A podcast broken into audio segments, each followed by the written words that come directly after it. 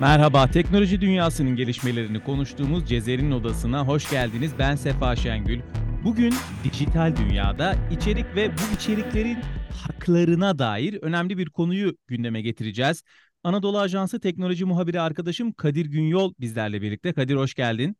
Hoş bulduk Sefa. Şimdi tabii böyle bir podcast'in herkes için bilgilendirici olmasını arzu ediyoruz ve bu konuda uzman bir konuğumuz var bizimle bugün. Ankara Üniversitesi Hukuk Fakültesi Fikri ve Sınai Haklar Araştırma ve Uygulama Merkezi Müdürü Profesör Doktor Arzu Oğuz'la konuşacağız bu konuyu. Hocam çok teşekkür ederiz yayınımıza katıldığınız için. Ben teşekkür ederim. Benim için büyük zevk sizlerle bir arada olmak. Hocam şimdi çok önemli bir konu. Gerçekten telif hakları özellikle son yıllarda çok daha fazla gündeme geliyor. Çünkü e, çok fazla içerik üretiliyor. Çok fazla e, biraz da hani böyle tabiri caizse amiyane bir tabirle böyle sahte platformlar işte e, indirmeler şunlar bunlar birçok alanda e, bu fikri hakların bu üretilen içeriklerin hakları e, verilmeden belki de karşılığı verilmeden bu ürünler kullanılıyor. Önce şöyle bir tanımlama mı getirsek? Telif hakkı nedir? Eser nedir? Bir ürünün, bir çıktının eser hüviyetinde olması için hangi şartları taşıması gerekir hocam? Evet, bu ben de bu şekilde başlamak isterim doğrusu. E şimdi bizim hukukumuz açısından ele alalım. Bizim 5846 sayılı bir fikir sanat eserleri kanunumuz var. Kısaca FİSEK diyoruz ve onun sistematiğinde fikri hak koruma konuları arasında yer alan hususlar var. Bunlar fikir ve sanat eserleri, bağlantılı haklar ki o da sizin e, birazdan e, muhtemelen e, gündeme gelecek konularla ilgili. Bir eserin adları, alametleri, çoğaltılmış nüshaların şekilleri, işaret, resim ve sesler, gibi bir takım e, veri tabanları da son zamanlarda buna eklendi. Bir takım kategoriler yer almakta. Şimdi eseri nasıl tanımlamamız gerektiğini e, soruyorsunuz. Şimdi fikir ve sanat eserleri kanunumuz kapsamında tanınan hakların konusu fikir ve sanat eserleri. Ve bu fikir ve sanat eserleri e, FİSEK tarafından eser sahiplerinin eser üzerindeki menfaatleri olarak belirlenmiş. Bu menfaatler de yine bizim kanunumuz tarafından mali ve manevi haklar olarak ikiye ayrılmış. Bunları vurguluyorum çünkü her hukuk sisteminde bunlar aynı şekilde değil. E, bu sebeple de öncelikle FİSEK'teki korumanın merkezinde yer alan eser nedir? Belki buna bir bakmak lazım. FİSEK eseri şöyle tanımlıyor. Sahibinin hususiyetini taşıyan ilim, edebiyat, musiki, güzel sanat ve sinema eserleri türlerinden biri içine giren her nevi fikir ve sanat ürünüdür diyor. Fikir ve sanat eserleri kanunumuzun birinci maddesi bunu bu şekilde belirliyor. Şimdi tanımdan biz şunu anlıyoruz. Bir fikri ürün kanunumuz anlamında eser olarak kabul edilebilmesi için belli niteliklere sahip olması lazım. Mesela bunlardan biri bu demin kanunun içinde sayılan eser türlerinden birine girmesi. Bu objektif bir şart.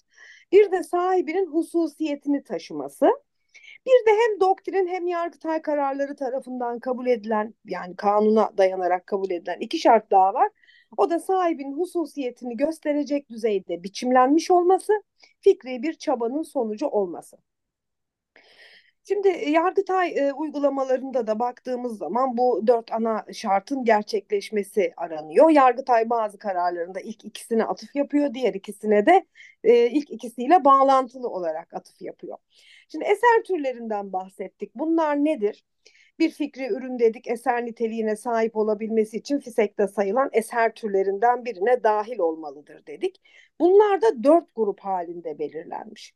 İlim ve edebiyat eserleri, musiki eserleri, güzel sanat eserleri ve sinema eserleri. Ve bu eser türleri sınırlı sayıda yani numerus clausus dediğimiz şekilde bizim oluşturulmuş. Bunlar dışında yeni bir eser türü oluşturmak mümkün değil. Ancak her bir kategori içindeki eserler için örnek vermek amacıyla sayma yoluna gidilmiş. Konumuzu çok aşacağı için onlardan bahsetmiyorum.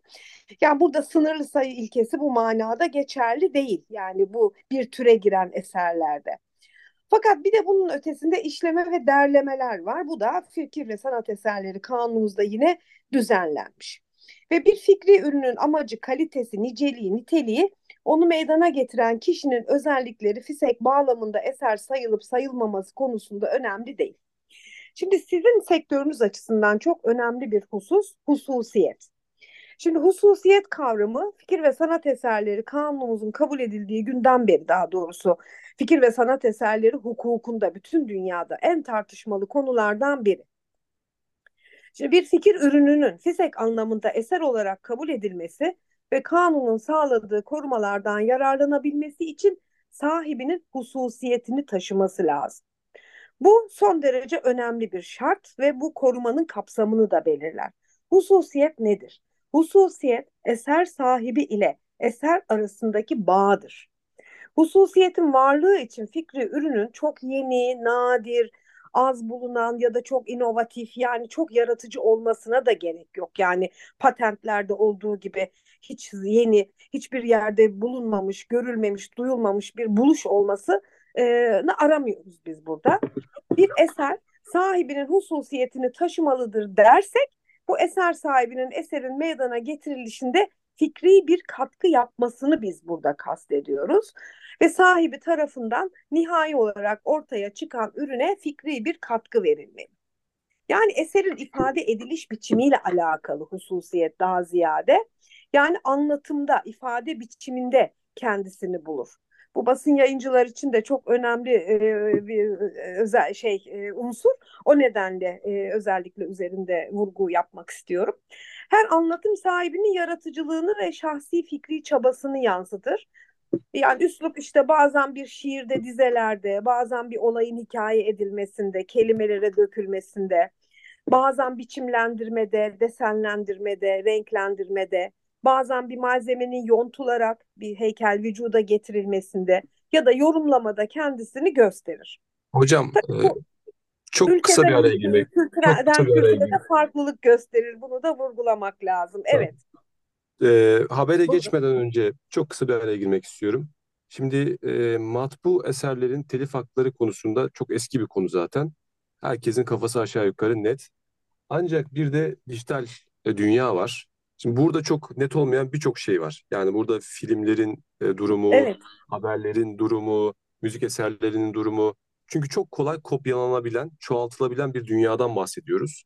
E, buna kitaplar da dahil. Örneğin matbu kitapların e, telif hakları konusunda herkes çok net. Ama bir de bunların PDF halleri var, bunların çoğaltılması var. E, matbu Evet. halini başka bir firma, dijital halini başka bir firma alıyor. Dijital dünyadaki telif hakları ile ilgili şu anda nasıl bir ayrım yapabiliriz ve son durum nedir? Evet evet eser üzerindeki mali haklar, işleme hakkı işte bir demin bahsettim size mali haklar var, manevi haklar var diye. Bu mali haklar işleme hakkı, çoğaltma hakkı, yayma hakkı, temsil hakkı ve umuma iletim hakkı. Şimdi işlemeyi dönüştürme mesela örneğin bir romanı bir sinema eserine dönüştürme olarak düşünebiliriz. Ee, bir de böyle haklarımız var. Ee, çoğaltma eserden ikinci bir nüsha elde etme hakkı. Bu tamamen veya kısmen olabilir. Fiziki ve dijital bir nüsha da olabilir. Bu anlamda mesela bir kitabın fotokopisini çekmek de bir çoğaltmadır. Taramak da bir çoğaltmadır. Ama dijital bir eseri bilgisayara indirmek de bir çoğaltmadır. Yani bu manada esasında eserlerin dijital olarak çoğaltılması fikir ve sanat eserleri kanunumuzda karşılığını bulmaktadır. Yani bu da bir e, ya bir hakkın kullanılmasıdır ya da bir hakkın ihlal edilmesidir. Yayma da aynı şekilde satma, kiralama, kamuya ödünç verme gibi çeşitli şekillerde dağıtmadır ya da temsil, umuma açık mahallelerde çalma, oynama, göstermedir. Şimdi bizim kanunumuz 1946 e, tarihli ama yani günümüze de aslında uyarlanabilir bunlar. E, bir müzik eserini mesela konserde çalma, sinema eserini gösterme, bir şiiri okuma gibi ya da umuma iletim, yayın ve yeniden yayın ile gerçek kişilerin seçtikleri yer ve zamanda eser kamunun erişimine sunma yetkilerini kapsar. Bu sadece eser sahibine özgülenmiş bir haktır.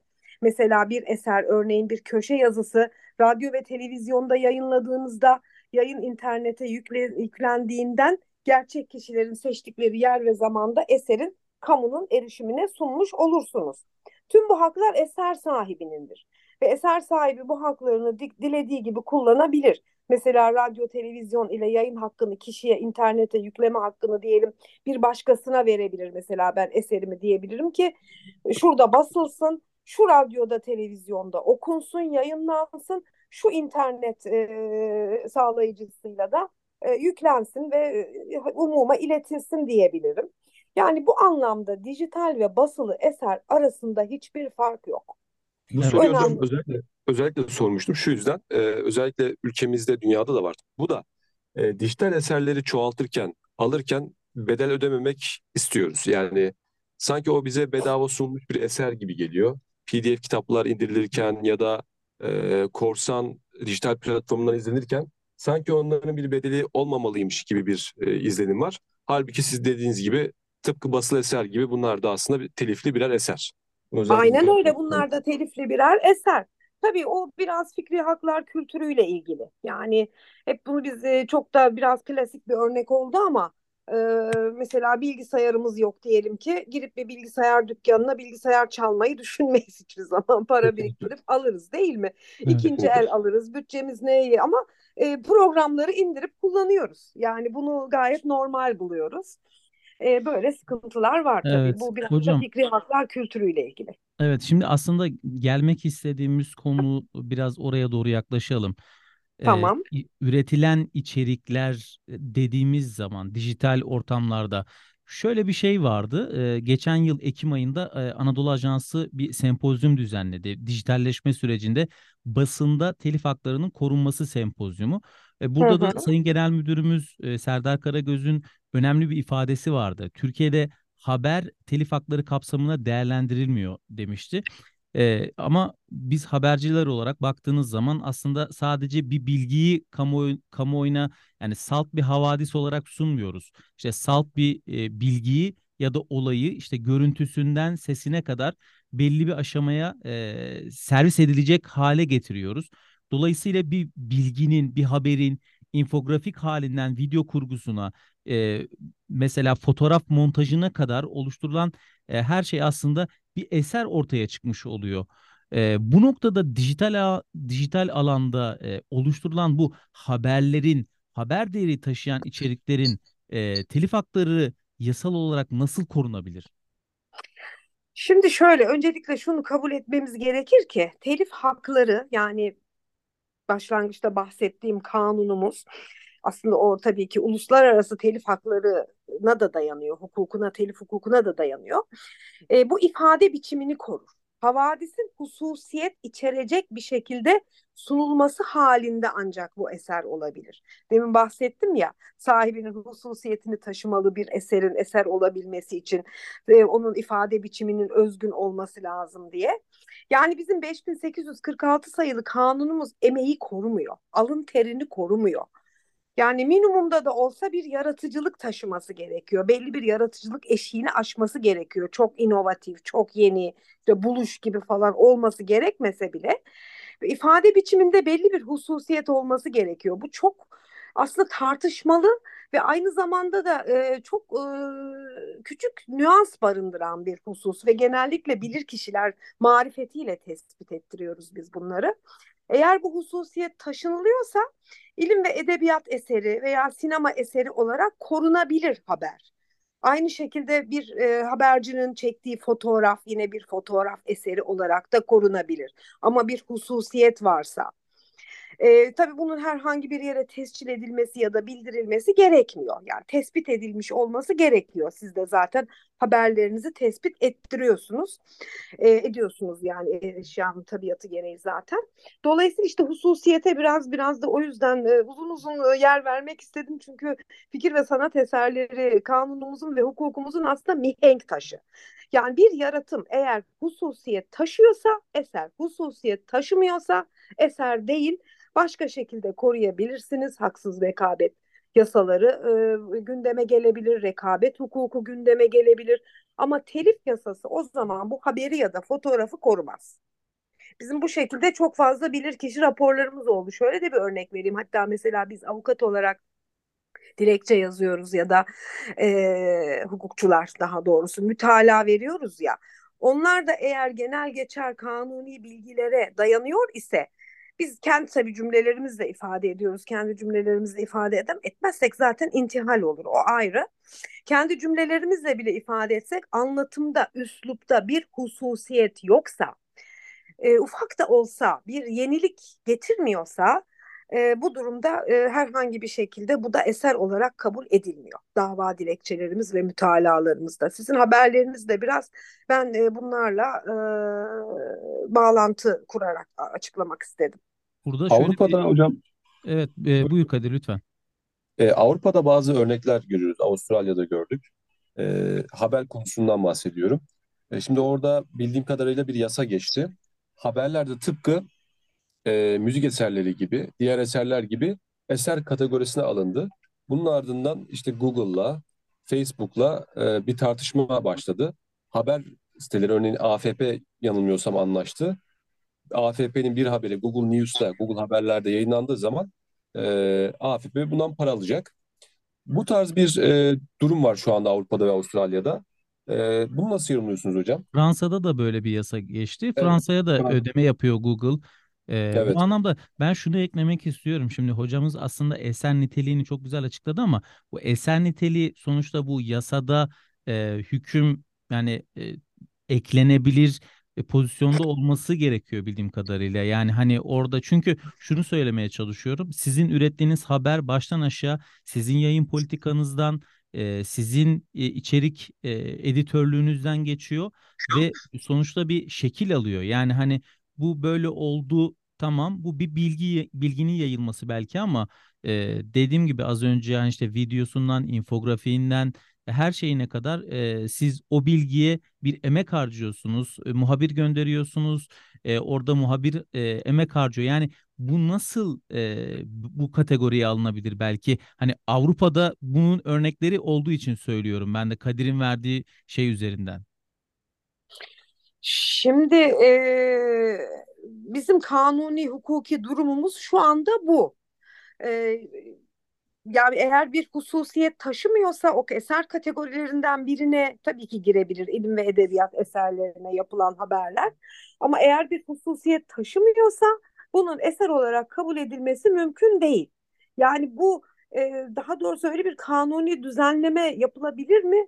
Onu da bilmiyorum. Yani e, sayılmış aslında eser kategorileri tek tek ve bu sayılanların içinde de bir takım açılımlar da getirilmiş.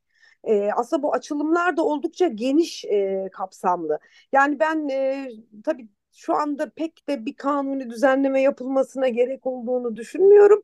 Yani ama haberler ya da haberin sunumu ya da haberin içeriğinin anlatım biçimi e, peşin peşin eserdir diye bir kanuni hüküm getirilmesi mümkün değil bence. Çünkü hemen onun arkasından e, işte avukatlar da diyecekler bizim de dava dilekçelerimiz. İşte biz de diyeceğiz bizim de mütalalarımız. E, dolayısıyla bunu eser olarak kabul etmek belki e, kanuni düzenlemeyle mümkün değil. Fakat e, bununla birlikte e, hususiyet e, kavramı burada biraz daha irdelenebilir. Aslında böyle kanuni düzenleme olmayan alanlarda biz daha ziyade yargı kararlarıyla veya teoriyle bunları somutlaştırmayı tercih ediyoruz. Her şeyi kanuna koymak değil de her şeyi kanuna koymak çünkü çok e, çerçeve getiriyor ve e, bazen de aslında aleyhimize sonuçlanıyor, lehimize gibi gözükürken. O yüzden belki bunu teoriye ve yargıya bırakmak biraz daha bu konudaki anlayışı güçlendirmek için sizin yaptığınız gibi daha sık belki etkinlikler düzenleyip bunların tartışılmasını sağlamayı Türk hukuku açısından e, tavsiye edebilirim. E, bir de benim bildiğim kadarıyla eksik biliyor olabilirim. E, Fransa'da ve İtalya'da bu sorun anlaşarak çözülüyor esasında. Bir e, kanuni düzenlemeyle değil de sanki bir e, anlaşma yapılmakla ortaya e, bir çözüm getirildi diye düşünüyorum. Özellikle meslek birliklerine belli bir ödeme yapılması gibi. E, Almanya ve İspanya'da ise telif hakları kanunlarında düzenleme yapılarak basın yayıncıların bağlantılı hakları tanınıyor. Yani onları bir bağlantılı hak sahibi olarak e, belirliyorlar. Bu bağlantılı E, hak nedir hocam?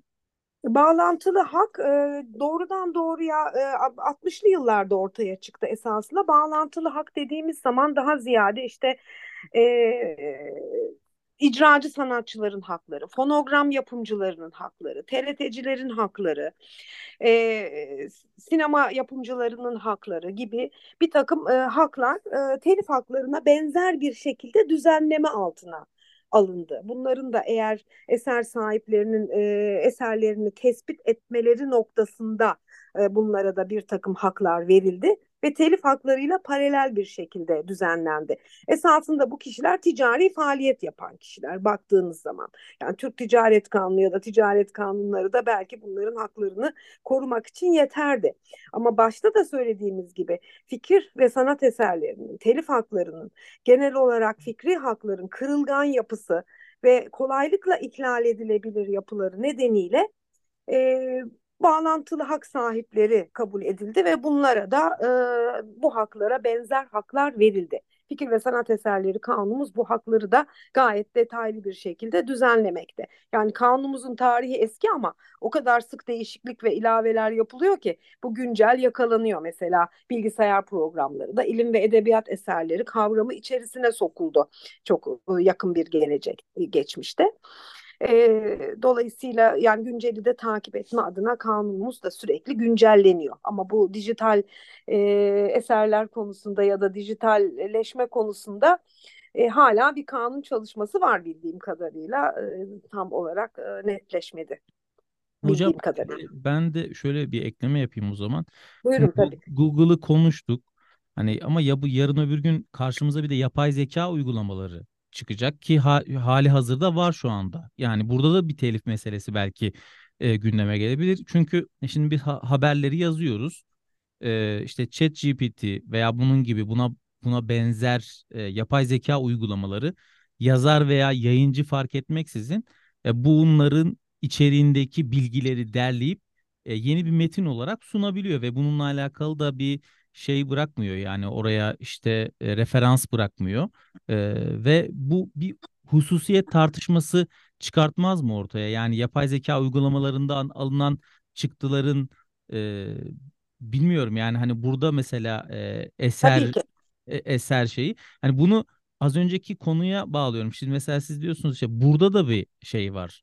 E, yani sonuçta üretilen bir içerik var. Yani video, fotoğraf, haber infografik, podcast ne olursa olsun hususiyet meselesinde de e, haber o zaman belki şunu tanımını yapmak lazım işte haber muhabirin midir yoksa işte e, nedir ya, haberin kendisi e, öz niteliğiyle bir e, hususa açık bir şey midir?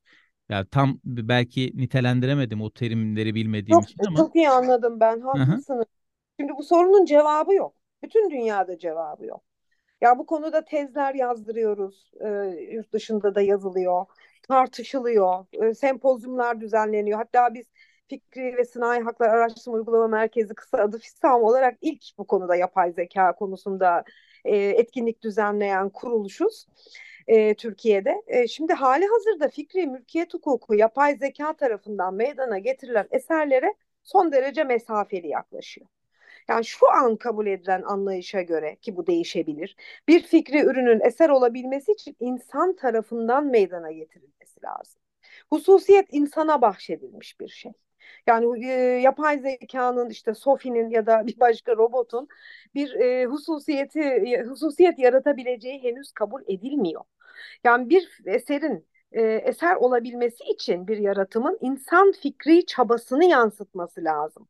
İnsan katkısı olduğu ölçüde eserden söz edebiliyoruz. Ama ileride bu nasıl evrilir? İleride Sophie'nin yarattığı bir şeye de eser der miyiz? Artık bunu biz zamanla göreceğiz. Bilmiyoruz henüz şu anlamda. Belki e, korunmakta olan eserlerin makine öğrenmesinde kullanılmasından söz etmek de gerekebilir. Yani korunmakta olan eser ve eserlerden istifade edilerek bir eser ortaya konulduğunda o zaman telif hakkı ihlali olacak mıdır? Mesela bunun tartışılması lazım. Makina hali hazırdaki eserlerden faydalanarak işte ChatGPT gibi ki son zamanlarda ChatGPT'nin de uydurup bir şeyleri ortaya koyduğu konusunda bayağı e, geniş spekülasyonlar var. Aman sakın kullanmayın diye arkadaşlar birbirini uyarıyor. E, dolayısıyla e, burada da bir telif hakkı ihlali olacak mıdır? Hali hazırda dünya bu meseleleri tartışıyor. O yüzden sizin bu sorunuzun net bir cevabı yok. Şöyle olur diyemeyeceğim. Sadece e, meseleleri ortaya koymakla yetinebileceğim e, ve herhangi bir buna bir bunun bir cevabı yok. Yani bütün dünya bunu tartışıyor. Ama isterseniz şimdi Google haberlerle ilgili bir iki cümle vereyim ben size. Şimdi Google haberlerde de çok tartışmalı bir konu var ve dijital tek pazar direktifi ile Avrupa Birliği hukukunda basın yayıncılarına bağlantılı hak tanındı. Demin e, bağlantılı hakların ne olduğunu anlatmaya çalıştım. İşte daha önce sadece fonogram yapımcıları, o, e, işte telli telsiz umuma iletim araçları kullanarak e, işte yayıncıların hakları, sinema yapımcıları, fonogram yapımcıları gibi e, bir takım haklar verilmişken şimdi e, basın yayıncılara da bağlantılı hak tanındı. E, ama burada da şu yanılgıya düşmeyelim. Şimdi eser sahibinin hakları ile bağlantılı haklar birbirinden farklı. Eser sahibinin demin saydığım mali hakları, manevi hakları e, son derece e, net bir şekilde ortaya konulmuşken es, bağlantılı hak sahipleri bundan bir, bir tık daha e, az düzen, daha ticari kaygılarla düzenlenmiş haklar. E, yani Avrupa Birliği'nde de bağlantılı hak tanındı diye artık basın yayınları bu şekilde korunuyor değil. Ama dijital ortamda daha kolay korunsun çünkü dijital ortamda daha kolay haklarınız ihlal ediliyor. Böyle bir yola başvurulmuş ve tabii Avustralya gibi bazı ülkelerde rekabet kanunlarında düzenlenmiş. E, basın yayıncılar güvence altına alınmaya çalışılmış. İşte e, Fransa ve İtalya demin de söylediğim gibi daha ziyade anlaşma sağlamak, meslek birlikleriyle anlaşma yapmak suretiyle bunu e, sağlamaya çalışıyor. Şimdi okuyucular burada amaç ne? Okuyucular haberleri doğrudan kaynağından okusunlar. Haber kesitleri kullanılarak arama motorları veya haber araçlarının e, kullanımının lisansa bağlanmasını sağlamak bunlar. Lisanslanırsa eğer bir lisans sözleşmesiyle e, güvence altına alınmış olur. Yani Türkiye'de de benzer girişimlerde bulunulduğunu biliyorum ama henüz benim bildiğim kadarıyla meclise inen bir tasarı burada yok. O E, zaman belki e, bir önemli bir şey söylediniz hocam. Hani Evet. rekabet kanunu üzerinden mi bu düzenlemenin yapılması gerekiyor? Ya İlla arama değil. motorları çünkü hani genelde e, orada işte öne çıkartma, e, kullanma haklarını e, belki rekabet kanunu üzerinden değerlendiriliyor olabilir diye söylüyorum. Belki daha iyi olur. Belki daha pratik olur. Ve rekabet kurumu belki buna e, doğrudan doğruya biliyorsunuz yaptırımı olan bir kurum ilgi e, gösterirse e, yani yetki alanı içerisine alırsa belki daha hızlı bir işleyiş sağlanabilir. Yani tabii ki bu tartışılmalı. Bu benim görüşüm elbette. E, Bu sempozyumlarda, etkinliklerde e, tartışılmak suretiyle belki bir ortak akıl üretilebilir bu konuda. Çünkü ben şunu niye soruyorum? Ee, yavaş yavaş toparlayacağım, e, Tabii ki. kapatacağım ama ben şunu niye soruyorum? Ee, şimdi basılı bir eser, işte ajans haberciliği için söylüyorum. Ee, biz işte abonelik sistemleriyle çalışıyoruz. Bizim haberlerimizi kullanmak isteyen e, diğer ticari kurumlar e, bunun üzerinden bir ticari gelir elde ediyorlar. Şimdi baktığınız zaman Google'da e, bir yani bir arama motoru da bunun üzerinden bir ticari gelir elde ediyor. Çünkü sunduğu bütün içeriklerde e, aslında kendi arama motorunu e, tercih edilmesini sağlayacak nitelikte e, bir ürününü e, daha iyi, daha üst düzeye, daha kullanıcıların daha fazla kullanmasını e, yani cezbeden bir hale büründürüyor kendisini ve bundan da çok ciddi inanılmaz e, rakamlarda ticari gelir elde ediyor ve buradaki içerikler de sizin. Yani e, onun için belki dedim rekabet kanunu üzerinden e, gidilebilir. Çünkü dediğim gibi yani biz normalde abonelerimize satıyoruz. Kendi gazetelerinde veya internet dijital mecraları yayınlıyorlar. Ve bunlara bir e, telif hakkı gibi hani tam kesinlikle karşılığı değildir kanundaki hükmüyle. Siz hukukçu olduğunuz için çok daha iyi biliyorsunuz. Ama hı. bir para ödeniyor, bir bedel ödeniyor. Niye? Çünkü onlar da bir ticari faaliyet yapıyorlar. İşte benim söylemek istediğim belki de soru soru e, arama motorları da e, kendi e, işte arama motorlarını daha cazip hale getirebilmek için e, burada bir ticari faaliyet ve çok ciddi reklam üzerinden biliyorsunuz. Siz de e, takdir edersiniz ki çok ciddi gelirler elde ediyorlar. Belki de tabii. Heh, heh, yani söylemek istediğim bu. Buradan ele alınabilir mi? Yani ele alınabilir tabii burada bir e, rekabete aykırılık var baktığımız zaman. Esasında bir haksız rekabet. Çünkü siz haber siteleri reklam gelirlerinizi Google ile paylaşmak zorunda kalıyorsunuz. İşte bu çok tartışılmış. O nedenle de Avrupa Birliği bunu e, direktif e, eliyle tüm Avrupa Birliği ülkelerinin kendi hukuklarında da kabul edecekleri bir hak tanımış. Yani bağlantılı hak sahibi olarak kabul etmiş basın yayıncıları. Ama işte bu kıta Avrupası bu yöntemi benimsiyor. Common law, işte Avustralya daha çok rekabet kanunlarıyla bunu çözmeye çalışıyor. Yani biz de bunu bir şekilde çözmek zorundayız. Evet, Haklısınız. o zaman Yani bununla ilgili bir e, belki de çok daha konuşulması, çok daha tabii tartışılması. tabii Sizin sadece gibi haberler değil, kitaplar, görseller açısından da Google ihlalleri söz konusu. Ee, belki kesinlikle. de ihlal demeyelim de onların kendi faaliyetleri e, çünkü onlar da kendilerine göre esasında bir e, faaliyet sunuyorlar, bir hizmet sunuyorlar ve biz de e, işte yaşım gereği bundan ben 20 yıl evvel sinir olurken böyle şeylere şimdi kendim de Google'a basıyorum, bakıyorum. Evet yani dediğim gibi. öneri Ya verdiğimde işte niye sizin kitaba bakmayıp çok da Google'dan hı. arıyorlar diye kızarken şimdi kendimiz de bakıyoruz. Yani bu kitaplar açısından, görseller açısından da bir sürü sorun. O yüzden e, bunları evet bir değerlendirmekte fayda var. O zaman e, Ankara Üniversitesi gibi şu oradaki işte Fikri Sinayi e, Haklar Araştırma ve Uygulama Merkezi'nden bu konuyla alakalı belki de çok daha e, bunun gibi Türkiye'deki e, çok kıymetli sizler gibi hocalarımızdan e, çok daha fazla bu konunun belki de gündeme getirilmesi, e, bu konuyu ele alınmasını biz en azından e, basın işçileri, basın emekçileri olarak e, belki de bunu e, sizden talep et- ediyoruz. Ben şöyle şerhen bir ilk bir şeyi Tabii ki yapmış olayım. memnuniyetle. E, Sizin çok de tabii Hı hı. desteklerinizle, sizin de e, uygulamadaki bilgileriniz ve sorunlarınızı dile getirmenizle e, biz memnuniyetle işbirliği halinde bunu yapalım. Evet hocam buradan da güzel bir sözü almış olduk. Çok teşekkür ediyorum. Gerçekten çok bilgilendirici bir podcast e, oldu. E, Anadolu Ajansı Teknoloji Muhabiri arkadaşım Kadir Günyol da e, soruları ve katkılarıyla bizlerle birlikteydi. Ankara Üniversitesi Hukuk Fakültesi Fikri ve Sınai Haklar Araştırma ve Uygulama Merkezi Müdürü e, kıymetli hocamız Profesör Doktor Arzu Oğuz'u ağırladık. Cezer'in odasındaki bu bölümde teknoloji dünyasının gelişmelerini konuşmaya devam edeceğiz. Şimdilik bu bölümü bu şekilde noktalıyoruz. Hoşçakalın efendim.